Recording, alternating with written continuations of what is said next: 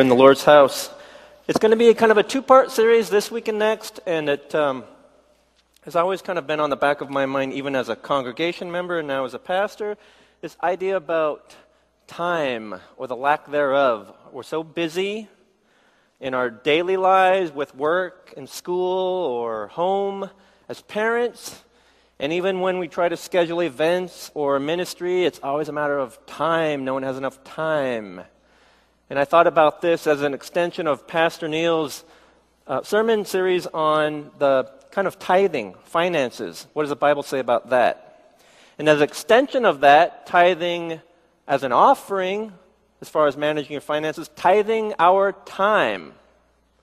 Can we, everything that we say about tithing our offering, can we tithe our time cheerfully, gratefully?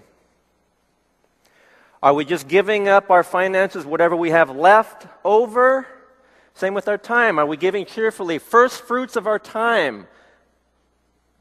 Because when you think about it, God created everything, right? When you think about the time that we measure, it's the rotation of the earth, 24 hours. It takes 365 days to make a year as it orbits around the sun. Okay, who created all those things, right? Genesis 1, God created the heavens and the earth in the beginning. Psalms 24, the Lord created the earth and everything in it. And so that got me kind of thinking God created time. And so, unlike finances, we can't create more time like we could try to create more finances. We're stuck with the 24 7. So, what do we do about that as far as the ideas about wanting to lift up more time to the Lord as we want to lift up uh, what God provides to us? What, what, what can we think about? How does that challenge us? How does that, how does that correct us? How does that rebuke us? How does that encourage us? And so, like I said, unlike finances where we can try to make more of it, we can't make more time. But I, I thought about that just as an aside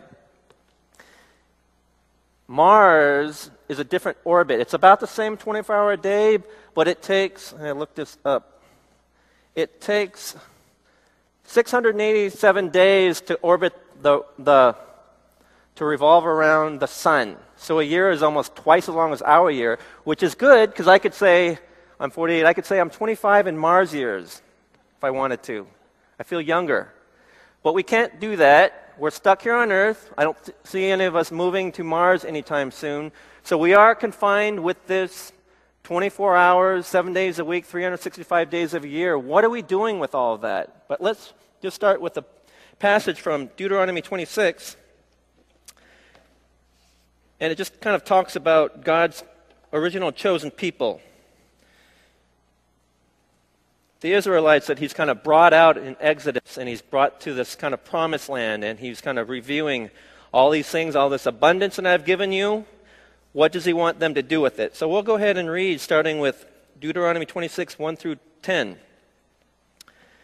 It reads When you have entered the land the Lord is giving you as an inheritance and have taken possession of it and settled in it, take some of the first fruits of all that you produce from the soil of the land the Lord your God is giving you and put them in a basket then go to the place the Lord your God will choose as a dwelling for his name, and say to the priest in office at the time, I declare today to the Lord your God that I have come to the land the Lord swore to our forefathers to give us.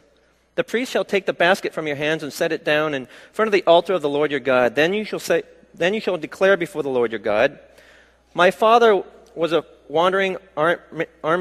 He went down into Egypt with a few people and lived there and became a great nation, powerful and numerous. But the Egyptians mistreated us and made us suffer, putting us into hard labor. Then we cried out to the Lord, the God of our fathers, and the Lord heard our voice and saw our misery, toil, and oppression. So the Lord brought us out of Egypt with a mighty hand and an outstretched arm, with great terror and with miraculous signs and wonders. He brought us to this place and gave us this land, a land flowing with milk and honey. And now I bring the first fruits of soil to you, O Lord, have given to me. Place a basket before the Lord your God and bow down before him.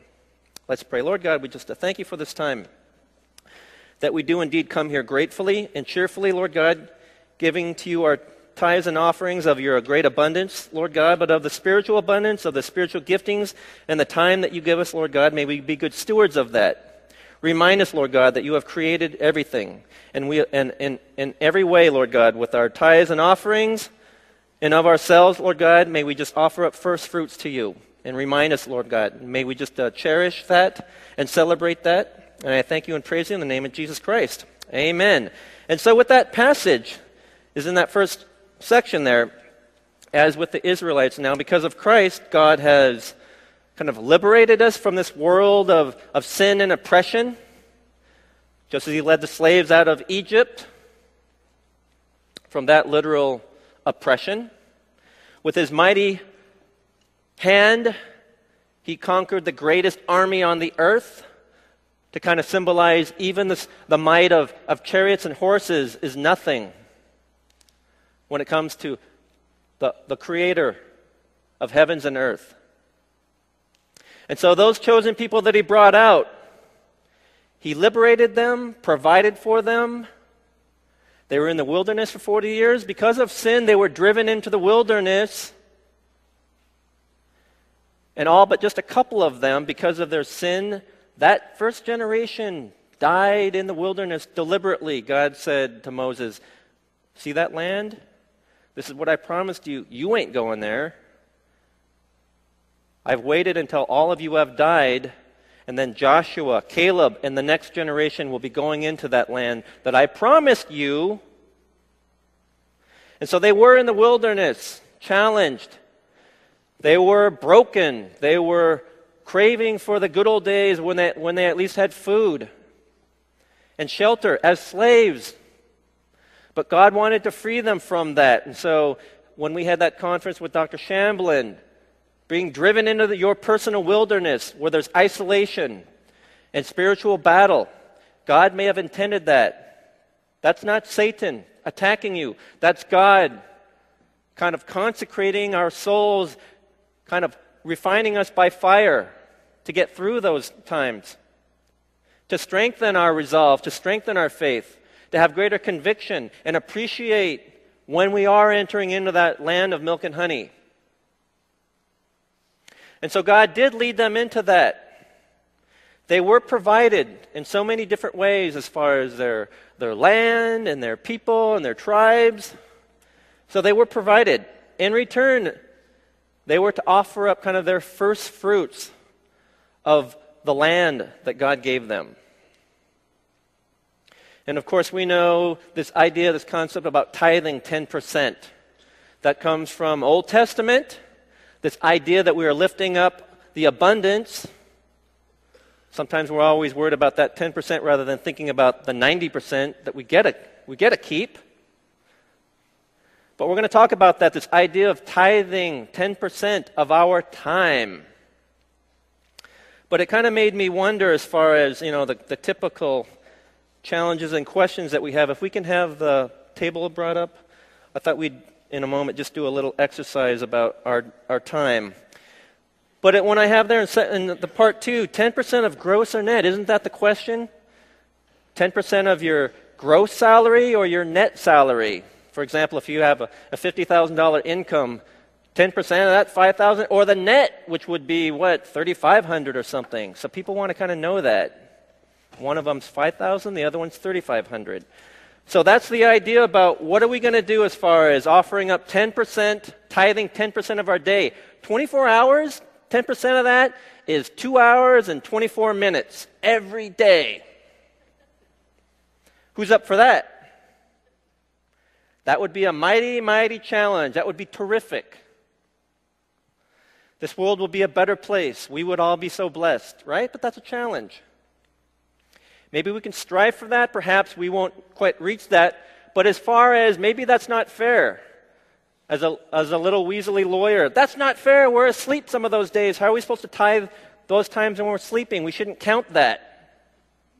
So I thought, in a 24 hour period of time, and I asked the cameraman to kind of zoom in. I don't know if this is going to show up. Let's talk about our 24 hour period of time, right? Let's take out the gross, let's, let's net what we have here. So let's start with the big ticket item here Sleep. We're going to get different figures of sleep. How much sleep do you guys need in the day? I'm probably around six hours or less, four to six. I'm sure some of you knowing what we're doing here, yeah, 12, 10. How many hours of sleep do we have over here? Four? Four? Eight? How about seven? Yeah, I kind of think about that. For, for, for average, why don't we do what? Six or seven? Seven? Okay. Seven hours. Okay, that's seven hours. Okay, so we've knocked seven off that 24, right? All right, let's keep working. What do we got here? I, I made a, just a list. Okay, what about work, study, or commute? All those things. Obviously, some of you are still in school or in college or working. That's an eight hour day plus a commute to and from. A full hour on both ends of that. So that'd be, that'd be 10 hours. So is that about roughly about 10 hours for work or study or, or commuting and all that? Should we just start with that just generally?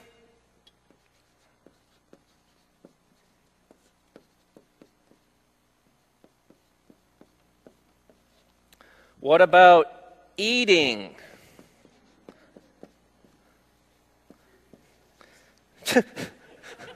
six. Well, yeah, now you guys are getting carried away. I heard six hours. I was thinking like a half hour. I mean, really.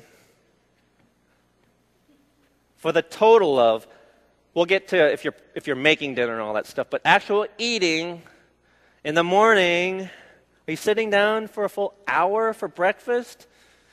I mean, I don't even eat breakfast. Sometimes my lunch is a granola bar in the car in between work. So let's just say a half an hour times three meals. How about that? Hour and a half? Is that fair? Okay, so what are we at so far? We're at uh, 17, 18 hours. So how, what does that leave? That leaves about five and a half hours. But then right? As far as things that we must consider, it's our constitutional right to go to what? Check our email, Facebook, internet. What about all that?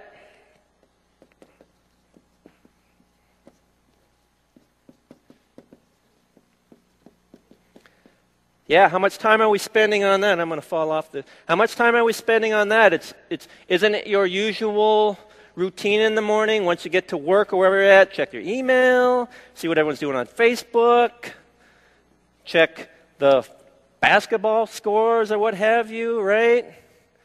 You can easily suck up what an hour or two out of the morning if you had if you if you had your cho- choices, right? So what are we talking about? That's at least one or two hours, right? So if we did 1.5 or something.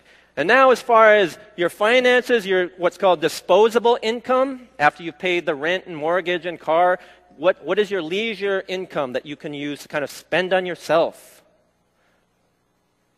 I'm entitled to, I work hard, I'm going to spend this on this or that. Go here or go there. Your disposable time, your me time, what are you doing? Are you going out?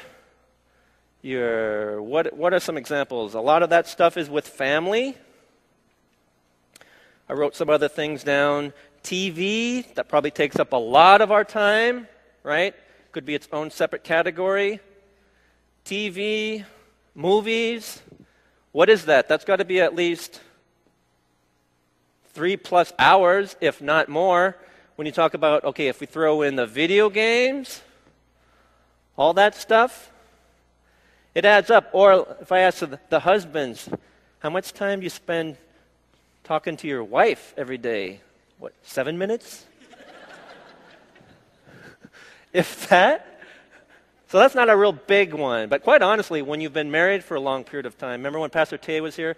At night, every night, he'd sit down with his wife before they go to bed. What are your hopes and dreams? Let's talk about that. I don't know what. He's got a beautiful marriage, that's all I can say. At the Destiny Oikos leaders meeting that we had following that, we were just joking. It's like, if I ask my wife that every night, she's going, it's the same as the night before. But that's just an example of that. And quite frankly, what are we doing with our time with our children, interacting with that? But when you add all this up, so 17, 18, 19, 22, 23, that leaves like one hour left. What's, what's 10% of one hour? Six minutes. Going to offer up to the Lord six minutes. Now, of course, I'm joking about that, but when we get right down to that, and you have three little spaces there to just uh, be honest with yourself as far as what are you doing with your time that is more important to you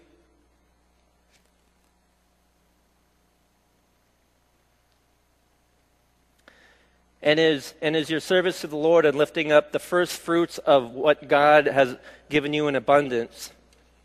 Is that somewhat of an afterthought or is it a nagging thing by the church leadership? Please do this, please do this, please do that.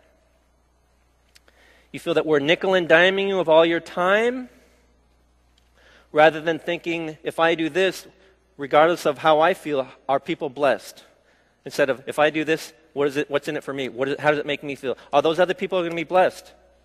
When you drop your offering money, well, what's that offering money going to do for me? Or is it cheerfully tithing your offering to be a blessing to the church and how the church uses that to be a blessing as far as our mission, supporting missionaries? Outreach here. So, are, are we able to really, kind of in a very sober sense, think about what am I doing with my time for the Lord?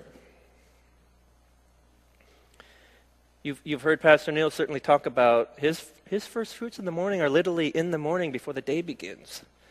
He is so disciplined with that. That's a huge challenge. But in our own way, are we offering up, are we even thinking about that?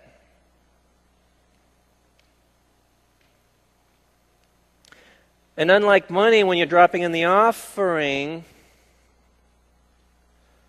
this time that you can spend offering up your first fruits can be your relationship with the Lord, the intimacy, in that qu- still quiet moment when you're in prayer or singing or reading about God. So that's a blessing to you. You can't take that 10% tithing, Lord God, I'm going to bless me by buying myself a steak dinner. You can offer up first fruits to God by, Lord God, I have all this other stuff that I love to do of this world, but I want to spend some time with you. In prayer, I want to hear what you have to say to me. And have you set aside that time, or like I was trying to lead you down this road, are we just breaking off whatever we have left at the end of the day, at the end of the week? And that's the challenge that we have. Because all these things we didn't put in there child rearing, mothering, parenting, all the times you're spending running your kids to and fro, you've been taxied around or you are taxing them around.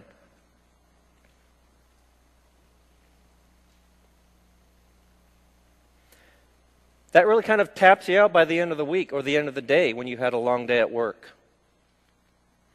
Maybe it was a difficult day at work.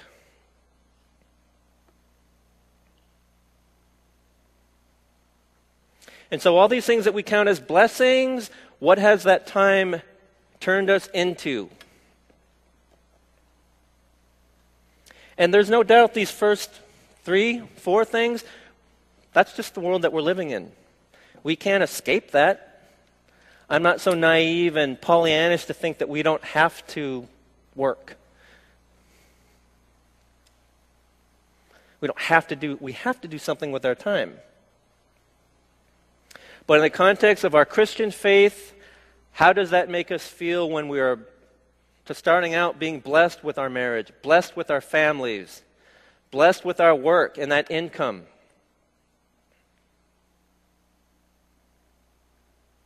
What have those things turned us into when God has led us out to a better way, led us out to a better life?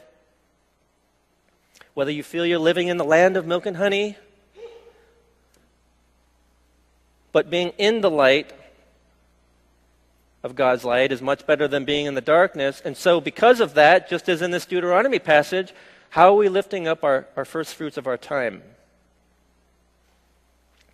Or is it just this tired, worn out, attitude filled six minutes That's our human nature. That's what the work week does to us.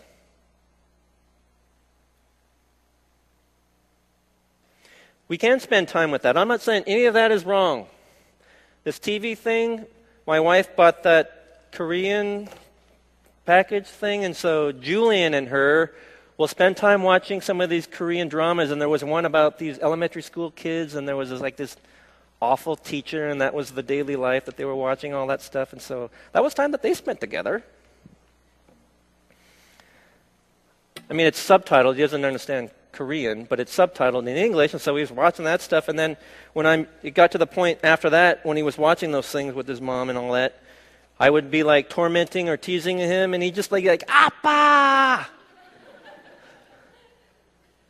Where you getting that from the Korean? It's like, I mean, Julian is his name, but in the Korean tradition, the parents or the grandmother gives them a Korean name, right? So um, Jen's mom gave him the Korean name Jisoo, which I've never used before ever. But then he's like, ah, like, oh, little Jisoo, you're so Korean. little Jisoo. So we can kind of be sarcastic to each other. I think it's pretty funny. We can, uh, that's how we communicate. That's how we spend our time. I torment him, and he just cries out, ah, little Jisoo.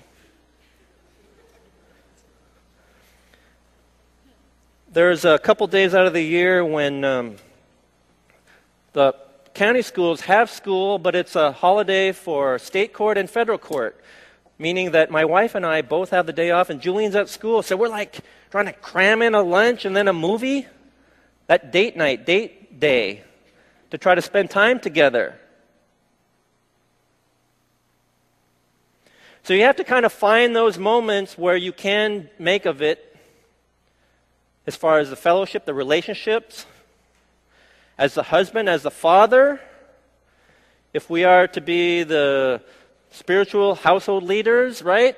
That's part of a relationship. How are you spending time with your children? Are you spending time praying with them at night? Are you talking about the Bible? Today, are you going to ask them, hey, what'd you talk about at your Sunday school class?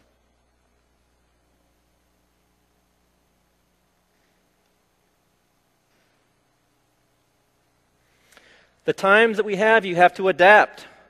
I've mentioned before the miles that I put on, even during school. I have that four year old, now five year old car. The first two years, I put 102,000 miles on that little Mini Cooper, poor little Mini Cooper.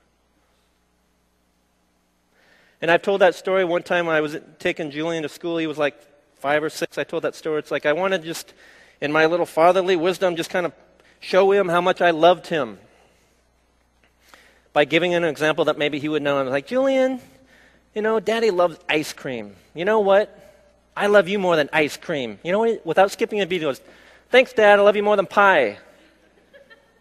That was in a car. Maybe not designated family, father and son time. Let's sit down and hug. But that's the quality of time that you find where you get it. I still say goodnight to him. Love you more than ice cream. Now he's 11 and he just says pie, like he's cool. Pie.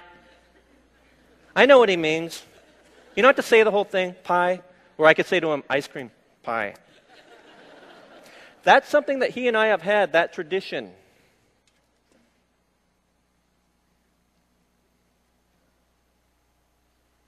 That no one really knew about till now. That's something that I'm sharing with you that you make of it what you can, where you can, when you can, the timing of that.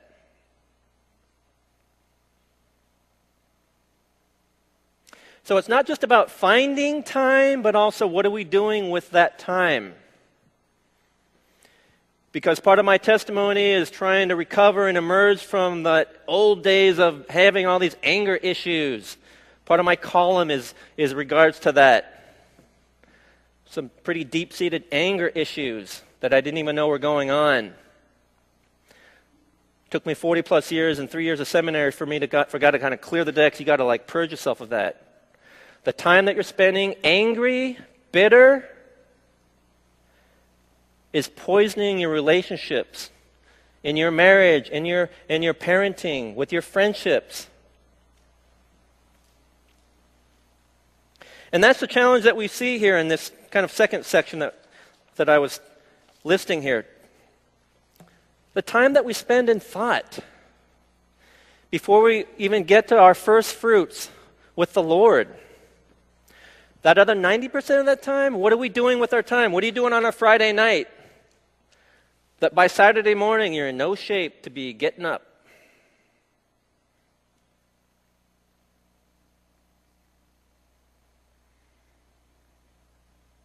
We all sin, and even Christians break the law. I know that for a fact. So recently in conversation with the guy that just is uh, just admitted that he was just so out of control, and he's old enough to know better. It's just like, if that ain't rock bottom, you're pretty close to it. The heartache that you're causing your parents, and I didn't mean to like heap the shame and guilt, but just like you need to just like take a look at your life. What have you been doing with your time? Thank God, God still loves you. You have people that still care about you. But that whole 90%, what are you doing with all that time? And my point is, how is it kind of caving in, crushing that other 10%? Part of it's what you're doing, where are you going? What are you doing with your time? What are you doing with your time on the internet? What are you doing with your time? What are you watching? Who are you spending time with? The time with those in those relationships may be undermining and attacking your relationship with the Lord. But also the time that we spend in our thoughts, spending a lifetime of being angry and bitter subconsciously without even realizing it.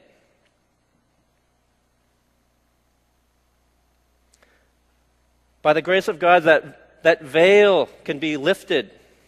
You can be freed from that. There is a better way. No one can tell you that sometimes some of these hardships and crisis and trauma you have to experience on your own. Hopefully, there's no crisis of faith and you turn away from God, but rather you are driven to that in desperation. And so that's the challenge that we have. What are we doing with our time? Are we sitting there brooding, the slow burn, anger, resentment, my petty wants and desires, or fretting about our children, fretting about our families, fretting about our marriage, fretting about finances, shaking your fist at the Lord, how come you're not answering my prayers? That other 90% of that time, how is that affecting you, shaping you? Your attitudes towards God, your attitudes towards others. So it's not the mechanical linear time that is passing by, but also what are you doing with that time? Does that edify, glorify God? Does that, is that a blessing to yourself and others? Or are you going to spend the lifetime in this rut of frustration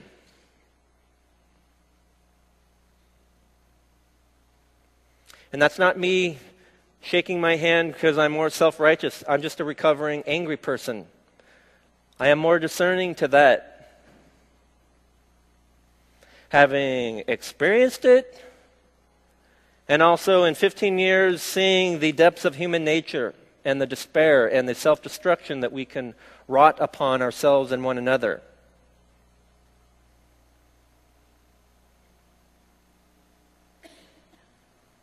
So I'm sorry if this is just coming across, well, it's a downer. You just make me feel guilty about everything that I do. Remember, 10% of your tithing, you got to keep the other 90%, man. So, will you want to watch the NCAA, NC2A games? I hope none of you are checking your phone scores right now. Is your first fruits with God right now? Was your first fruits coming in at the time that we had that beautiful worship. So touching. Or is that just a prelude, incidental music to the big stuff, the announcements and the sermon? That's just this, this extra music. Oh, it's just background music. I'll just show up when I want. Is that really the first fruits of your time that you're lifting up to the Lord? So, this is intended not to be this shame on you, but rather, what are you doing? Just as sometimes when you got to take a cold, hard look at your finances, What are you spending it on? Like when you died, if you like added up every snack and every meal, all those calories, oh, that's why I am so overweight. If you itemize every bit of your time, how is that affecting you, your attitude? How is that influencing your identity in Christ rather than your identity in all these things of the world?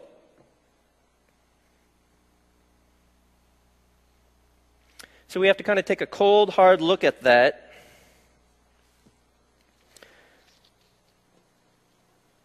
And I'm sorry that if it's kind of ruining your good time, but you know, perhaps that's God letting you know that, you know, when you get right down to it, maybe that wasn't such a good time after all. But see, see how it turned, what it turned you into on the other side of that? As a spouse or as a parent or as a friend? How are those experiencing, how are those experiences affecting you adversely?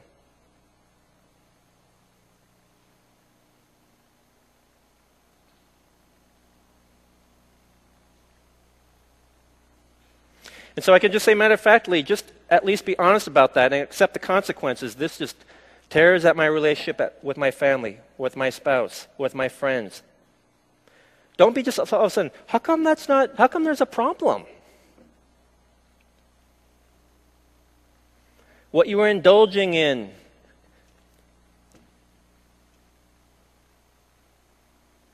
what you are engaging in, that could be affecting you. You're going to have to decide for yourselves. No one's saying you should tithe gross or net. That's between you and God. The way you're spending your time, that's between you and God.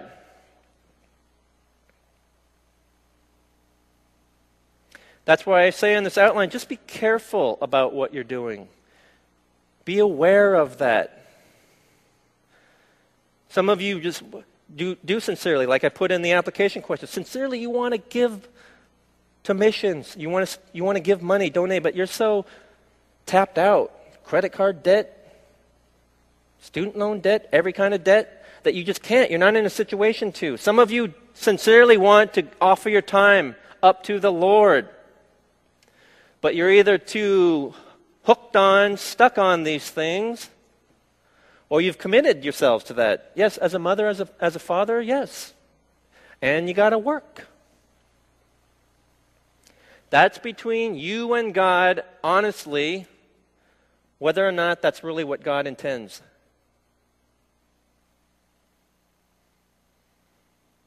And maybe there will be sacrifices for having done those things because you have to. That's a cross you'll have to bear. But you're going to have to, you're going to, have to say to yourself and answer yourself honestly as far as Am I really offering up first fruits to God, or is it first fruits to me? Me time. And then whatever I have left, if I feel like it, that's the best I'll give. I'll, I'll just come dragging in here and maybe with an attitude. We always want to beat up on lunch sale. Can you give your first fruits of time to do lunch sale? I rarely mop the floor at my own home, and I have to mop the floor. I don't mind mopping the floor here, it just needs to be done.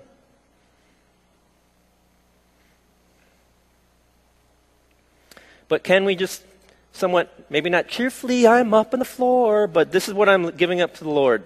Needs to be done. People are going to be blessed, not me, but this is the time that I'm going to cheerfully give, not grumbling, like the offering not grumbling about that. And when I say we have to be careful about that, I wanted to kind of read from the Malachi verse. And this was something that really made a difference to me years ago, even as a congregation member, that I've always kind of carried with me that you got to be careful about what you're lifting up to God. When I've said before, as far as if there's a fine line between offering up your spiritual gifts or being self centered and arrogant. I should be doing this. I should be preaching and teaching. If the, God gives you the opportunity, try to take advantage of that, but you should never be me centered in that. And so you have to be careful about what you're offering up, the first fruits of your time. Where is your mind? Where is your heart? Be very, very careful about that. In the Old Testament, the way it's set up, God's law to Moses if there was sin, the way you could atone for that was animal sacrifices. sin offering, guilt offering, shame offering, or fellowship offerings, but it very clearly states in these decrees and laws, in Leviticus, Numbers, Deuteronomy, when you offer up that goat, offer it up a goat without blemish or defect. When you sacrifice that bull, it should be without blemish or defect. But these hard hearted, stiff necked Israelites, in time, again, they just started to kind of take God and the abundance for granted. But let's read Malachi 1, verses 6 through 8, and then skipping to 13 and 14. Malachi 1, verse 6. A son honors his father and a servant his master. If I am a father, where is the honor due me? If I am a master, where is the respect due me? Says the Lord Almighty. It is you, O priests, who show contempt for my name. But you ask, How have we shown contempt for your name? You place defiled food on my altar, but you ask, How have we defiled you? By saying that the Lord's table is contemptible. When you bring animal, blind animals for sacrifice, is that not wrong? When you sacrifice crippled or diseased animals, is that not wrong? Try offering them up to your governor. Would he be pleased with you? Would he accept you? Says the Lord Almighty. Skipping down to verse 13, and you say, What a burden, and you sniff at it contemptuously that we have to give our, our first fruits, our, our best. says, we sniff at that, says the Lord Almighty. When you bring injured, crippled, or diseased animals and offer them as sacrifices, should I accept them from your hand, says the Lord? Cursed is the cheat who is, has an acceptable male in his flock and vows to give it, but then sacrifices a blemished animal to the Lord. For I am a great king, says the Lord Almighty, and my name is to be feared among the nations. God of the Old Testament is not one to be disrespected. He's not one to be trifled with.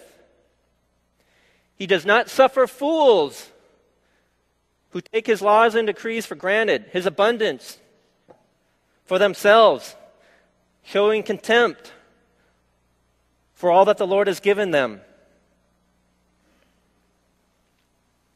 So if you're offering up your defective, what does that mean for us in the, in the context of this tithing time? If you're so tired or you got an attitude, where's your heart and mind? This is my leftover time. I'm just strung out. Be careful. Now we can say because of Christ, it's a kinder, gentler God of love. Be careful about how you place your interests in the center of things when you're lifting up first fruits. Be careful. That type of disrespect could be very, very, very dangerous if you want to talk about the spiritual realm, and we are talking about an all powerful, omniscient, almighty God.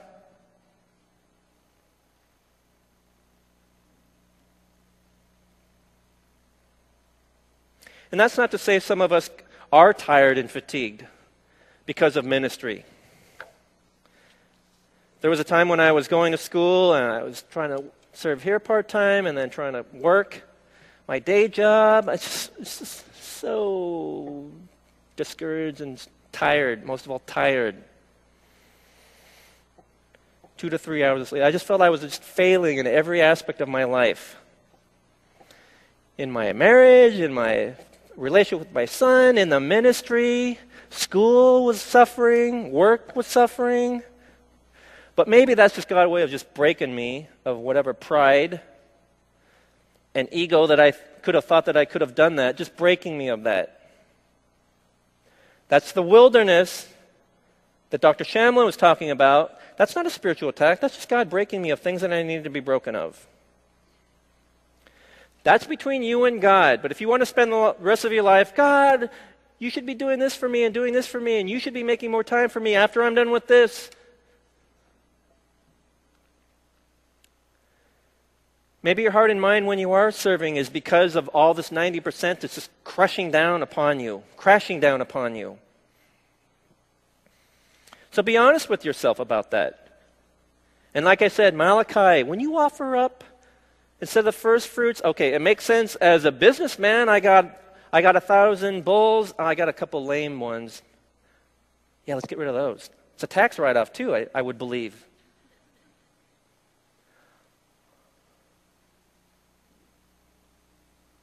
Or it could be a Weasley lawyer. that's not mad, that cow doesn't have mad cow disease. It just has annoyed cow disease. We'll offer that up. It's all right. It's unblemished.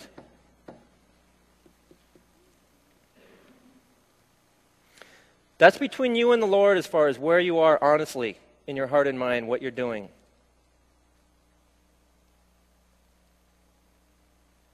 And we do have opportunities to offer first fruits. Passion Week in the morning, that's a sacrifice for a lot of us to get up, to sacrifice your time. Kind of laying that at the feet of, feet of the cross.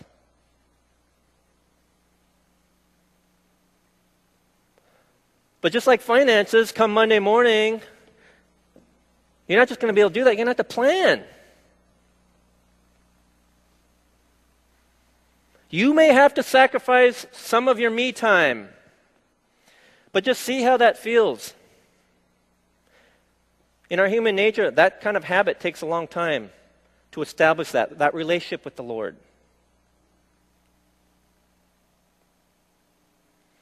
But it's up to you to make that decision. And if you are doing that, amen to you.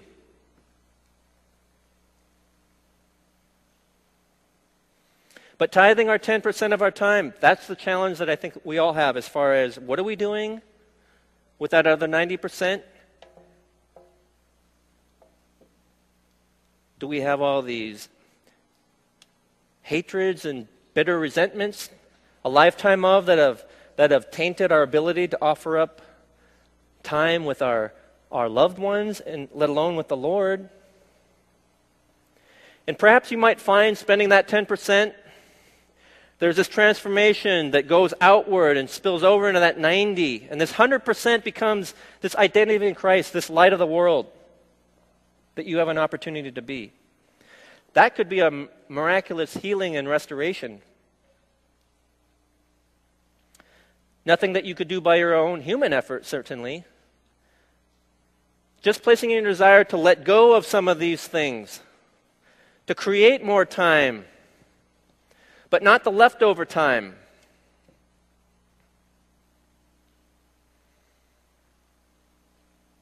Pastor Jamie, Pastor Neil said, that 10%, that's non negotiable. That's you set aside that. If you want to give for missions, that's not in lieu of. You leave that alone. Everything else is up to you. The time that you have for the Lord could be in prayer, could be in worship, could be reading, could be engaged in some way with your family.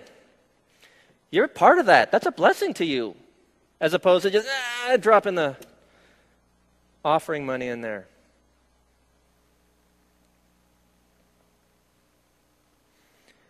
So, unlike the tithing, we do have a blessing from that. And because of that, like I said, that 10%, that precious time that you're giving to the Lord, what happens from that? From that, everything flows outward. The spiritual economy of that makes no sense. 90% of this world and its, and its desires and lusts crashing down on that 10%. You spend time with the Lord. It's a blessing to you and others, and because of that, that other 90%, a lot of that goes away. All those distractions and loves and lusts of this world. Not as important. may take a lifetime's journey for us to be able to, to feel that.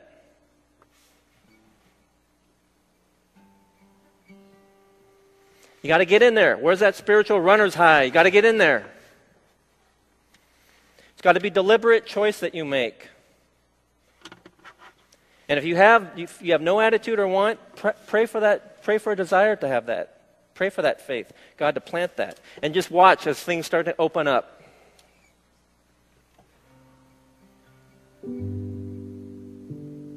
That's a choice each and every one of us has to make, just like your tithing and offerings. And again, it's not for me to say, shame on you. Because a lot of that time, the first fruits, it's not going to necessarily be seen by others. It's going to be between you and God.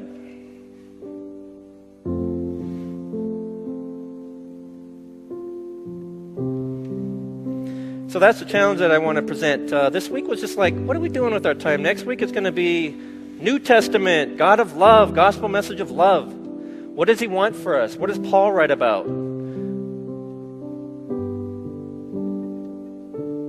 What do we have to look forward to? The hope in that. And the time that we spend is not out of obligation or, or antagonistic duty, because we eagerly look forward to that.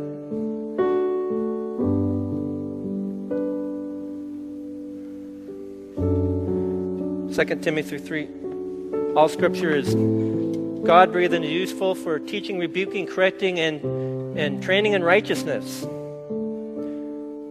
There's some teaching here, there's some rebuking going on by the scripture, Deuteronomy 26, Malachi.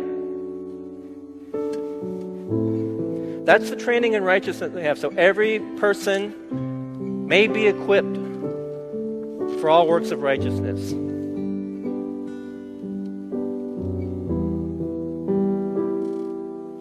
So as we go into song, I hope we're still in our lifting up first fruits of our heart and mind to the Lord. And as we go out there, I hope some of this stuff seems to be a little bit empty to you. You can grumble, oh, dang, Pastor Mark. I hope it's a little bit tainted. Or you're finally realizing what I'm doing with my time on certain nights of the week. The, consequences, the consequences of that on my mind and body and my relationships, brutal thank you, Lord, for pointing that out. I had to experience that. And so you are creating time because you're eliminating time that takes away from your relationship with the Lord, takes away from the joy, takes away from the healing and restoration that God wants for each and every one of us, God, takes away from the restoration and forgiveness and the love that God wants us to feel, to be loved and to be, to be forgiven and to feel that forgiveness and to feel that love.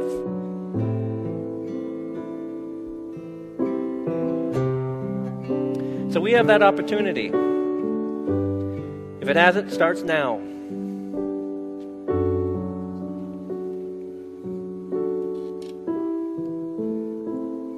Let's pray. Lord God, thank you for the time that we have, Lord God.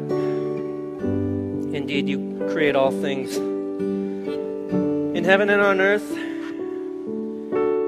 And as we do count our time as blessings, time here, Lord God, wherever you have us go, may we just have a cheerful heart and mind and be glad in it.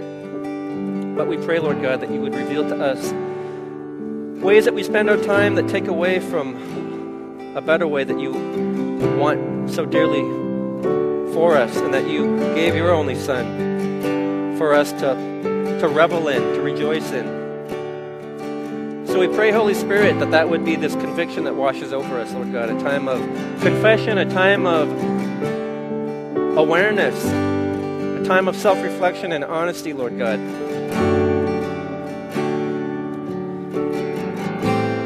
You give us good gifts, Lord God. Maybe we just be stewards of your time and the abundance that you have given us, spiritual and material, Lord. God. I thank you and praise you in Jesus' name. Amen. Please rise.